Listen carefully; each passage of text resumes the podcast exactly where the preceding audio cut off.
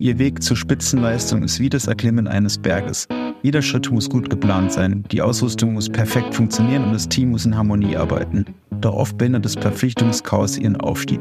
Ich bin Ruben Lauk vom Ingenieurbüro Lauk und ich verstehe Ihre Herausforderungen. Meine maßgeschneiderten Lösungen sind Ihr sicheres Seil an den gefährlichsten Stellen, um Verpflichtungen und Anforderungen zu meistern. Sagen Sie auf Wiedersehen zu Produktionsausfällen, Engpässen und Bußgeldern. Lassen Sie uns Ihr Verpflichtungschaos in Spitzenleistung verwandeln. Kontaktieren Sie mich noch heute, damit wir gemeinsam eine sichere und nachhaltige Arbeitswelt schaffen. Ruben Lauk vom Ingenieurbüro Lauk.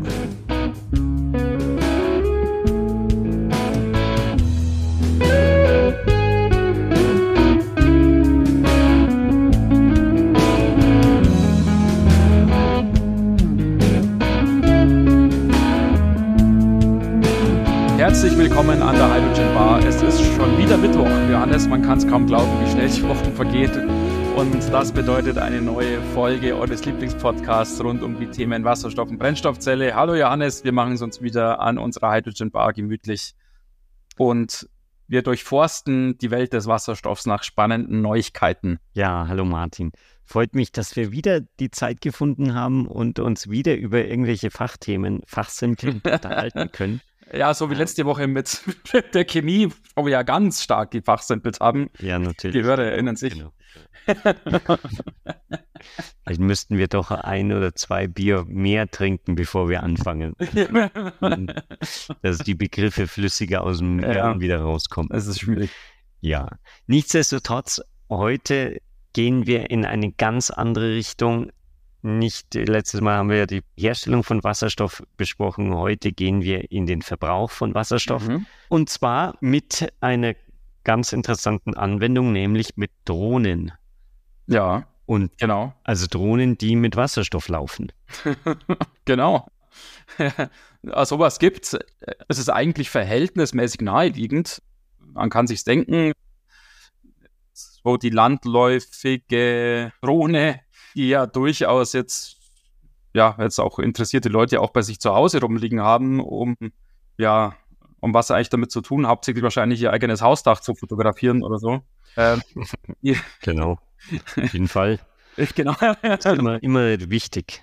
Genau, die laufen normalerweise ja batteriebetrieben, mhm. beziehungsweise mit Akkus natürlich und äh, haben vor allem dann natürlich in der Privatanwendung auch deshalb eine sehr begrenzte Flugdauer normalerweise. Wer so eine Drohne zu Hause hat und damit ein bisschen rumfliegt, der weiß wahrscheinlich, da geht es um wenige Minuten.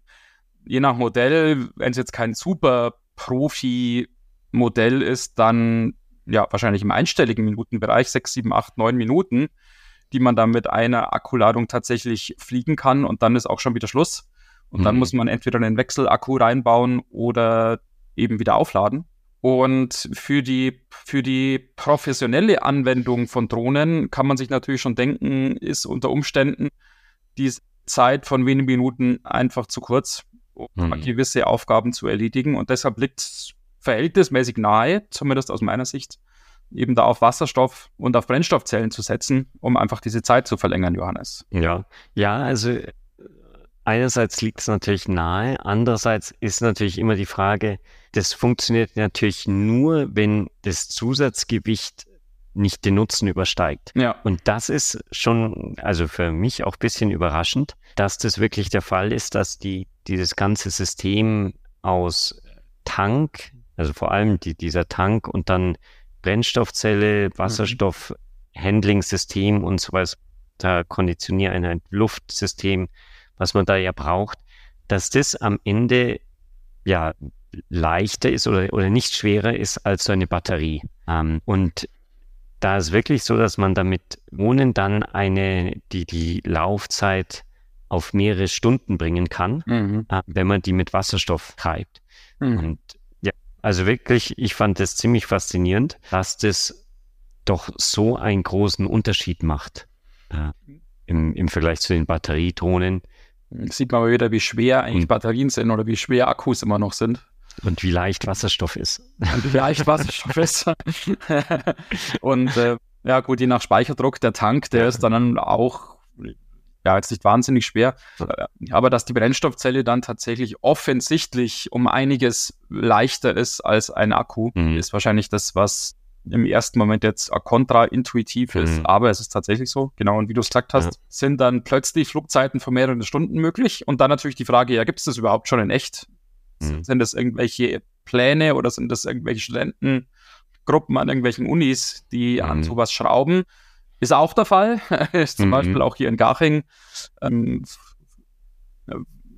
mit unseren Freunden an der TU München auch der Fall Schöne Grüße an die Gruppe, falls sie uns zuhört. Aber es gibt es auch tatsächlich schon im, ja, ich will nicht sagen industriellen Maßstab, aber zumindest im kommerziellen Maßstab ähm, hier in Deutschland, wo Johannes ein koreanisches Unternehmen, richtig, den ersten Prototypen in Betrieb gesetzt hat und einen werbewirksamen und pressewirksamen Rundflug über Essen tatsächlich vorgenommen hat. Mhm. Ja, genau. Das war im Prinzip der Trigger, dass wir uns damit mal beschäftigen. Genau. Weil äh, wir verfolgen natürlich alle Neuigkeiten der Wasserstoffwelt, aber äh, wir sind ja nur zu zweit und dann geht sowas auch manchmal unter und man muss dann ja. äh, auf solche werbewirksamen Sachen dann doch äh, warten, ja, genau. dass wir draufgekommen werden, äh, draufgebracht werden, darüber zu berichten. ja, aber also äh, wirklich so die, die sind hier in Essen losgeflogen mit äh, so einem Prototypen, den sie in, in Korea schon entwickelt haben. Das ist jetzt ein, eine relativ große Firma in Korea. Mhm. Äh, lustig ist auch der Name, der, ja, also sie nennen sich Heilium. Und dann habe ich mir gedacht, ah, drum gibt's Lilium oder deswegen machen die nur was mit Batterien wahrscheinlich. Ach so. Ja. Und Helium macht nur was mit Wasserstoff. Und es wäre die Frage, was das Lium, äh, für was das steht. Aber irgendwas mit Luft anscheinend, äh, weil beides geht, da fliegen, ja. beide fliegen in der Luft. Äh, ja, aber nichtsdestotrotz, lass uns nicht abschweifen. ähm, die haben eben ihren, ihren Prototypen fliegen lassen hier in Deutschland und wollen natürlich auch auf den Markt. Und haben aber den ja schon seit einiger Zeit in Korea entwickelt. Mhm. Aber sie sind auch nicht die einzigen, muss man sagen, mhm, ja. die auf dem Gebiet aktiv sind. Ja, genau wir können ja vielleicht gleich noch hm. drauf eingehen, was wir sonst noch so gefunden haben. Jetzt vielleicht erst, weil das natürlich auch interessant ist. Was ist denn überhaupt die Anwendung für so eine Drohne, hm. wenn die eben eine Flugzeit von mehreren Stunden tatsächlich hat? Die Helium Industries, die gibt tatsächlich an eine Flugzeit von bis zu fünf Stunden. Hm. Und wofür braucht man jetzt so lange äh, Flugzeiten? Natürlich jetzt weniger, wenn man sein Hausdach oder seine Photovoltaikanlage fotografieren möchte, hm. sondern natürlich für professionelle Einsatzzwecke und unter anderem wird da genannt eben die Inspektion von Stromleitungen mhm. und von Gasleitungen, wo also über längere Strecken ähm, und auch halt sinnvollerweise jetzt nicht nur in fünf Minuten Häppchen, sondern dann gleich eben halt sinnvoll über mehrere Stunden hinweg so eine Leitung entlang geflogen wird und die dann einfach optisch und visuell über eine Kamera inspiziert wird und mhm. dann mögliche Beschädigungen und Probleme auf diesem Wege aus der Luft sehr leicht und übersichtlich dann festgestellt werden können. Ja. Ja, und ein anderer Vorteil ist natürlich, dass die, das Auftanken natürlich sehr schnell geht. Das sind ein paar Minuten. Mhm. Und dann kann man da wieder weitermachen, was natürlich auch für einen professionellen Einsatz extrem wichtig ist. Mhm. dass man da möglichst schnell die, die Drohne wieder in der Luft hat. Gut, man ja. könnte natürlich auch Wechselbatterien nehmen, aber ja, mit den Wechselbatterien kommt man eben bei weitem nicht auf diese fünf Stunden Flugzeit. Ja. Ähm, interessant ist, fand ich auch, dass die für diese fünf Stunden Flugzeit dann ein, ein 12 Liter Flüssigwasserstofftank auf diesem der Drohne installiert haben. Ähm, das ist ganz, also es sieht schon ein bisschen wild aus. Es sieht aus wie so eine äh, Dro typische Drohne, und dann ist das so ein, ein Tank obendrauf gestraubt oder so. Designtechnisch kann man das wahrscheinlich noch äh, verbessern, aber wichtig ist ja, dass es funktioniert und dass man da mit diesen zwölf Litern wirklich so weit kommt, ist schon beeindruckend. Und gleichzeitig muss man halt auch sagen, da sieht man, dass man da doch einiges an Energie braucht, weil zwölf Liter Wasserstoff ist ja schon, ja, ist, ist nicht nur ein Schnapsglas voll. Ja, ja, ja, genau. Dass die natürlich Energiebedarf haben, merkt man eben auch an diesen kurzen Flugzeiten, wenn man selbst so eine Drohne mhm. zu Hause hat, weil klar sind die Dinge jetzt normalerweise nicht riesig, aber diese Akkus, die da dabei sind, sind ja durchaus jetzt um einiges größer mhm. als, als die Akkus, die man im Handy hat mhm. und auch größer als die Akkus, die man, keine Ahnung, jetzt zum Beispiel im Foto, äh, Fotoapparat hat. Mhm. Äh, trotzdem hat man eben halt nur diese Flugzeiten da von fünf Minuten oder zumindest wenigen Minuten. Also, mhm. dass die Energieanforderung hoch ist, das ist auf jeden Fall der Fall, was wahrscheinlich auch mit dieser Lageregelung eben halt zu tun hat. Diese Drohnen sind ja in der Lage, wenn der Sturm jetzt nicht ganz stark ist, eben dann sich selbst sozusagen auszurichten und wirklich dann ja mehr oder weniger regungslos dann in der mhm. Luft zu hängen sozusagen. Und das ist natürlich ein energieaufwendiges Konzept. Und da spielt dann der Wasserstoff seine Stärken aus. Mhm. Und wie vorhin jetzt schon gesagt, diese, dieser Prototyp von Helium ist eben jetzt Ende August in Essen geflogen und abgehoben. Es gibt da natürlich auch wieder ein paar Partner natürlich, die dann auch beteiligt sind und die da auch ihr Logo wieder draufkleben. Das ist ja auch ganz klar. Aber wie du es ja auch schon erwähnt hast, das ist nicht das einzige Unternehmen oder nicht der einzige mhm. Spieler, der in diesem Bereich aktiv ist. Mhm. Was ich auch noch gefunden habe, das hast du sicherlich auch gefunden, Johannes, ist ein Unternehmen aus dem Silicon Valley. Selbstverständlich gibt es im Silicon Valley solche Unternehmen, die sowas machen. Und dieses Unternehmen da eben aus Kalifornien heißt Intelligent Energy und hat auf der Consumer Electronics Show in Las Vegas auf der CES den Prototypen von ihrem mhm. Design tatsächlich präsentiert, was im Endeffekt sehr, sehr ähnlich aussieht, hat auch so einen Wasserstofftank dann oben drauf und hat so eine Brennstoffzelle einfach dann sozusagen halt unter die Brust geschnallt, wenn man das so sagen möchte. Hm, ist auch tatsächlich eher für den professionellen Einsatz gedacht.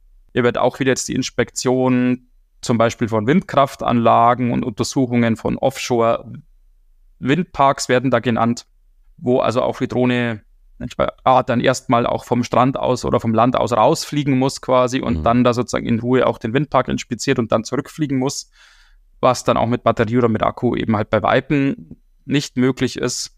Auch Such- und Rettungsmissionen auf See und an Land werden genannt, die eben im schlimmsten Fall auch mal über längere Zeit gehen und nicht in wenigen Minuten erledigt sind. Die obligatorischen Paket- und Lieferdienste werden auch genannt, was ja immer so ein bisschen die Zukunftsvision für diese Drohnen ist. Auch, dass man sein Paket plötzlich dann mit so einer Drohne eben da nach Hause geflogen bekommt. Sowas ist da natürlich auch wieder eine mögliche Anwendung. Und auch Wild Überwachung und Wildschaden Monitoring in der Landwirtschaft wird genannt, was dann also wirklich bedeutet, es müsste dann halt langfristig oder wirklich quasi ohne Unterbrechung eben so eine Drohne über landwirtschaftlichen Flächen unterwegs sein, kreisen und quasi dann konstant monitoren, ob es irgendwie quasi die Gefahr eines Wildschadens tatsächlich gibt.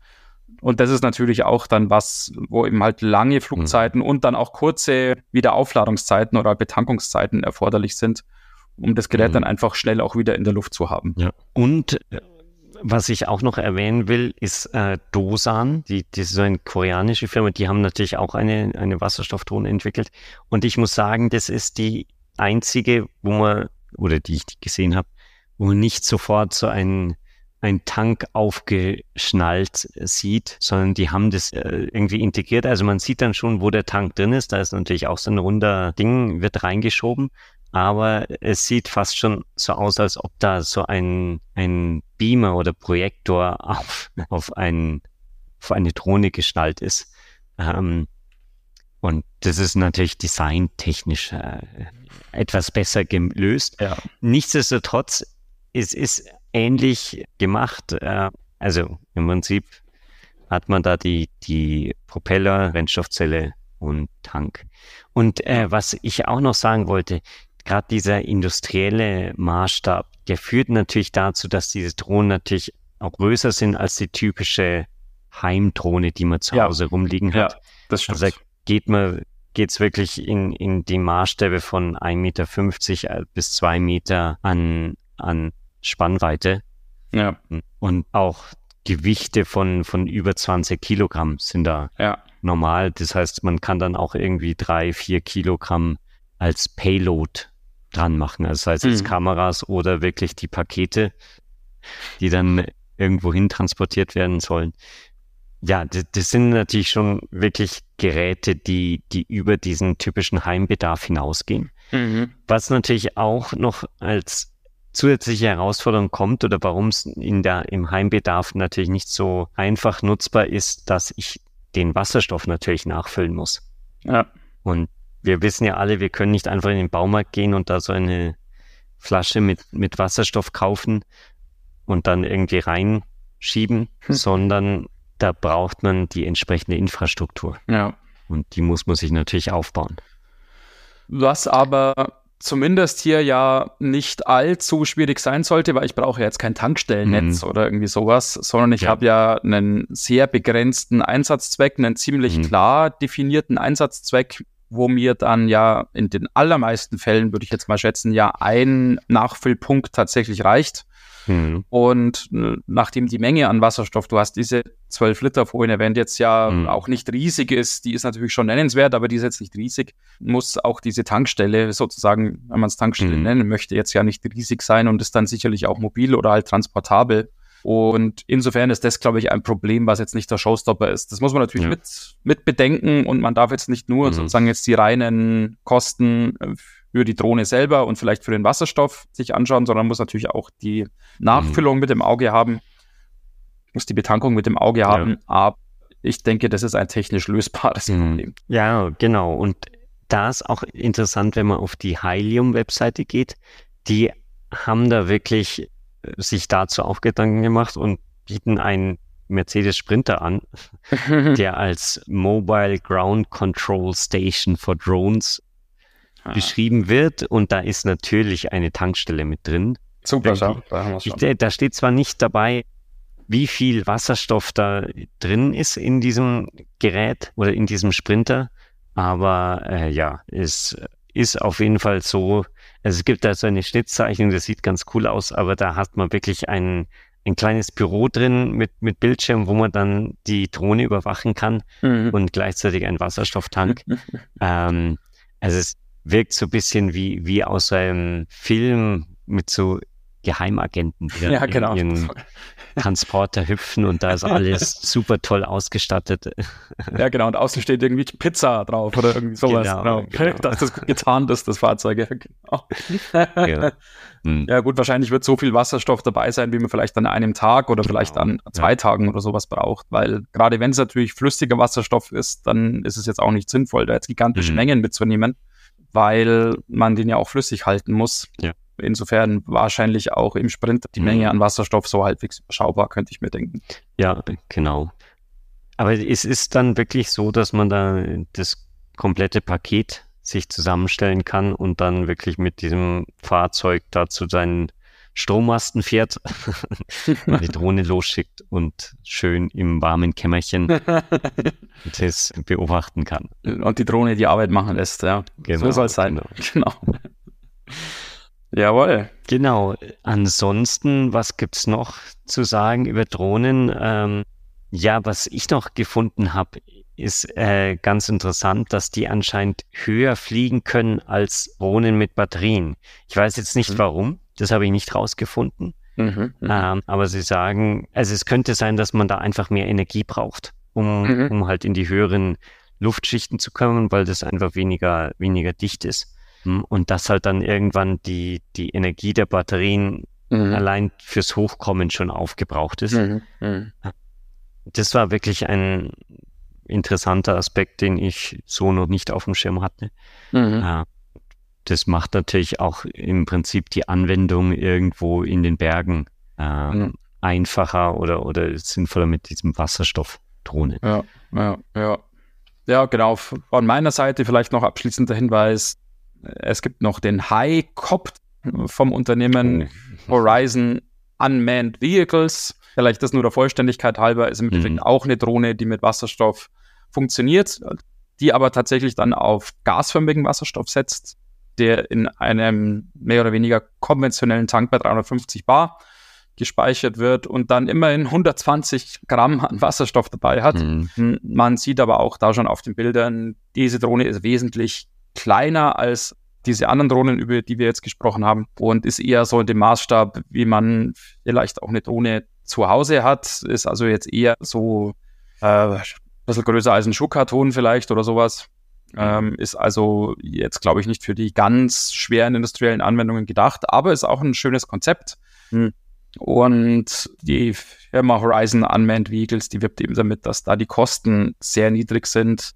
Die, äh, die Kosten pro Zeit, die das Ding in der Luft ist, sind also anscheinend wesentlich hm. niedriger als bei Akkuflügen.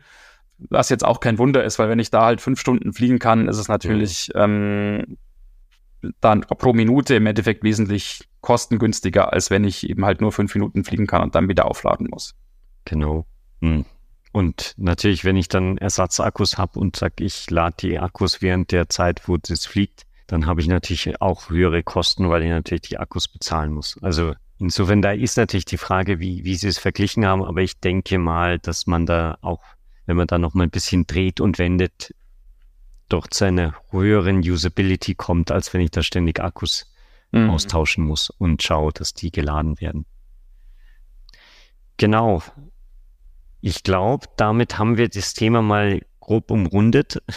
Ich denke auch, ja. genau. Schaut euch gern die Bilder an, die auf den Webseiten sind, die wir auf, in den Shownotes verlinken. Mhm. Ähm, ist ganz, ganz interessant, diese verschiedenen Drohnendesigns zu sehen. Ja. Und wenn ihr irgendwelche Fragen oder Anmerkungen habt, dann meldet euch gerne unter der E-Mail-Adresse kontakte.hydrogenbar.de oder das Kontaktformular auf der Webseite www.hydrogenbar.de. Genau. Und genau, wir freuen uns natürlich auf Rückmeldungen. Ja. Ähm, auch auf, äh, wenn ihr noch weitere Ideen habt über Themen, die, die wir unbedingt anschauen sollen, ja, gerade wenn, wenn wir nicht zufällig von einem Probeflug über Essen erfahren, dann lasst es uns gerne wissen. Exakt. Ja, für die nächste Woche haben wir aber tatsächlich schon ein Thema, zum Glück. Seid gespannt, was nächste Woche auf euch zukommt. Es ist auf jeden Fall wieder interessant. Wir wünschen euch eine schöne Zeit. Bis dahin viel Erfolg noch in dieser Woche und schaltet auch am nächsten Mittwoch wieder ein, wenn es, wie gesagt, eine neue Folge gibt. Macht's gut bis dahin und Ade. Servus. Ciao.